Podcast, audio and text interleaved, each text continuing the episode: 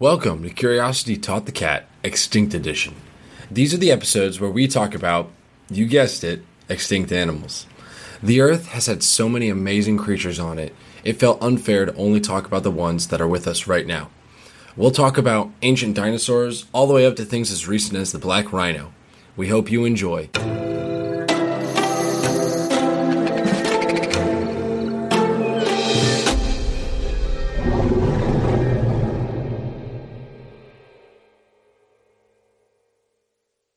Hello and welcome to Curiosity Taught the Cat Extinct Edition.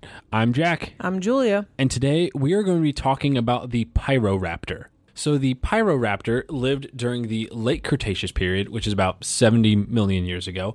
And as of right now, there has only been one specimen found and identified, and it was found in the south of France in Provence and is only known from a few bones. And it is named Pyroraptor, Pyroraptor olympius uh, by Allain and Taquet in 2000. And this name means Mount Olympus fire thief because its remains were discovered after a forest fire. So the Pyroraptor is a dromaeosaur, um, which is a smaller theropod. So when you think of that, uh, think of the shape of almost a T Rex, where it has these two back legs that it walks on with little arms um, in the front. So this, uh, it was a theropod, and it possessed uh, really enlarged curved claws that were most likely used to pin down prey um, on each foot. And each of these claws were about two and a half inches long. So the specimen that was found um, in the south of France consisted of uh, these distinctive foot claws, as well as fossilized teeth and an arm and backbones. So the Pyroraptor was about eight feet long um, and it stood about 28 inches in hip height and weighed 64 pounds. So most it was so long, mostly because of its very long, thin tail that it had, um, mostly used probably to help balance itself out.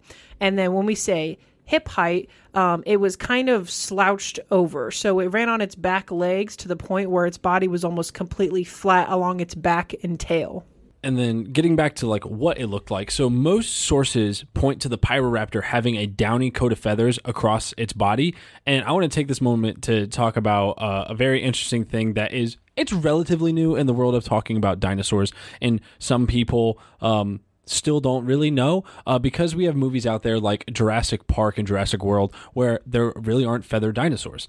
Um, so, a lot of dinosaurs actually had feathers. And when I say dinosaurs had feathers, it's usually ones who are theropods or dromaeosaurs. So, think like your T Rex, your Velociraptor, your Utah Raptor, your Giganotosaurus. A lot of these creatures had feathers.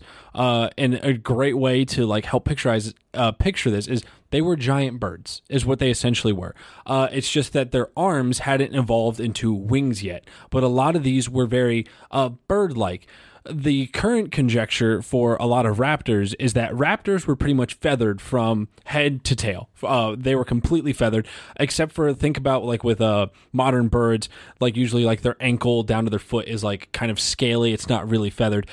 Raptors would have been a very similar thing, and so Pyroraptor would be no different.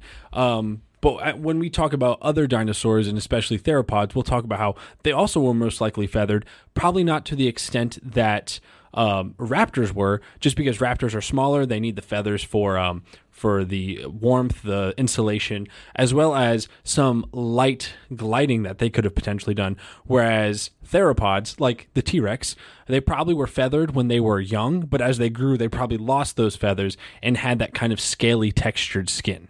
So the Pyroraptor was um, a very small kind of raptor, and for this reason, we believe that, like most raptors, they hunted in packs together. Um, it had feathers, um, and it likes to leap on top of its prey. Like I mentioned earlier, they probably pin down prey with their uh, curved claws.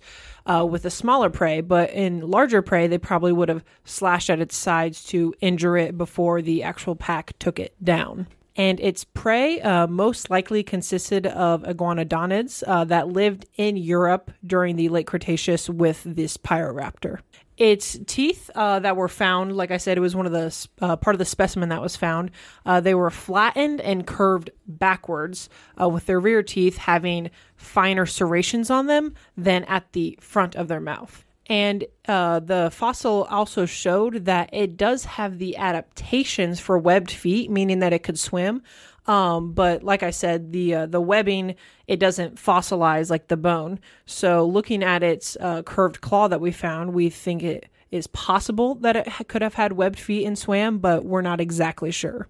And Julia kind of touched on this when talking about the diet and the hunting patterns of the Pyroraptor, but uh, some other things uh, we can glean just from its small size and stature. It was probably a very fast creature.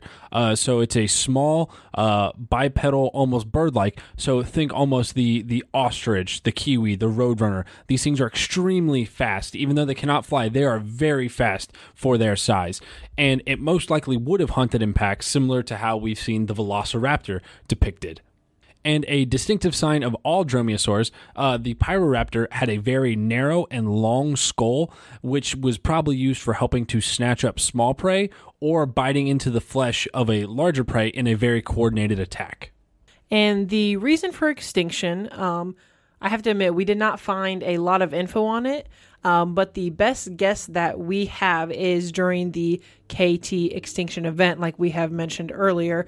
Um, the KT extinction was 65 million years ago, and this raptor lived 70 million years ago. So we can kind of estimate that this is probably how it went extinct. So the last thing uh, I have for this episode is I mentioned earlier uh, the Jurassic Park, Jurassic World movies are uh, notorious for depicting uh, featherless dinosaurs um, that actually changed recently, and it was it changed because the Pyroraptor was depicted in the latest Jurassic World movie, and it was depicted with feathers. Granted, it was a lot bigger in the movie than it probably was in real life, but it was the first feathered dinosaur that the that these movies have shown, and so that was a really cool and interesting pop culture reference to uh, a kind of different kind of raptor. And that is all we have on the Pyroraptor. Thank you for tuning in and listening to our extinct episode. Tune in next time to our extinct episode where we'll be talking about the Deinosuchus.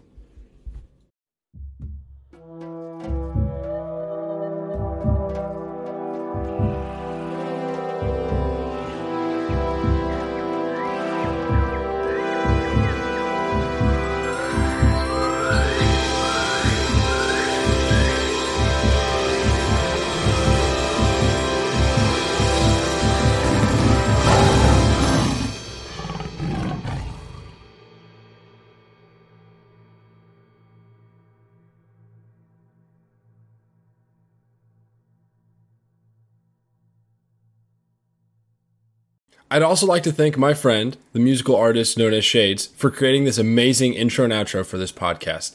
I highly recommend checking out his other work.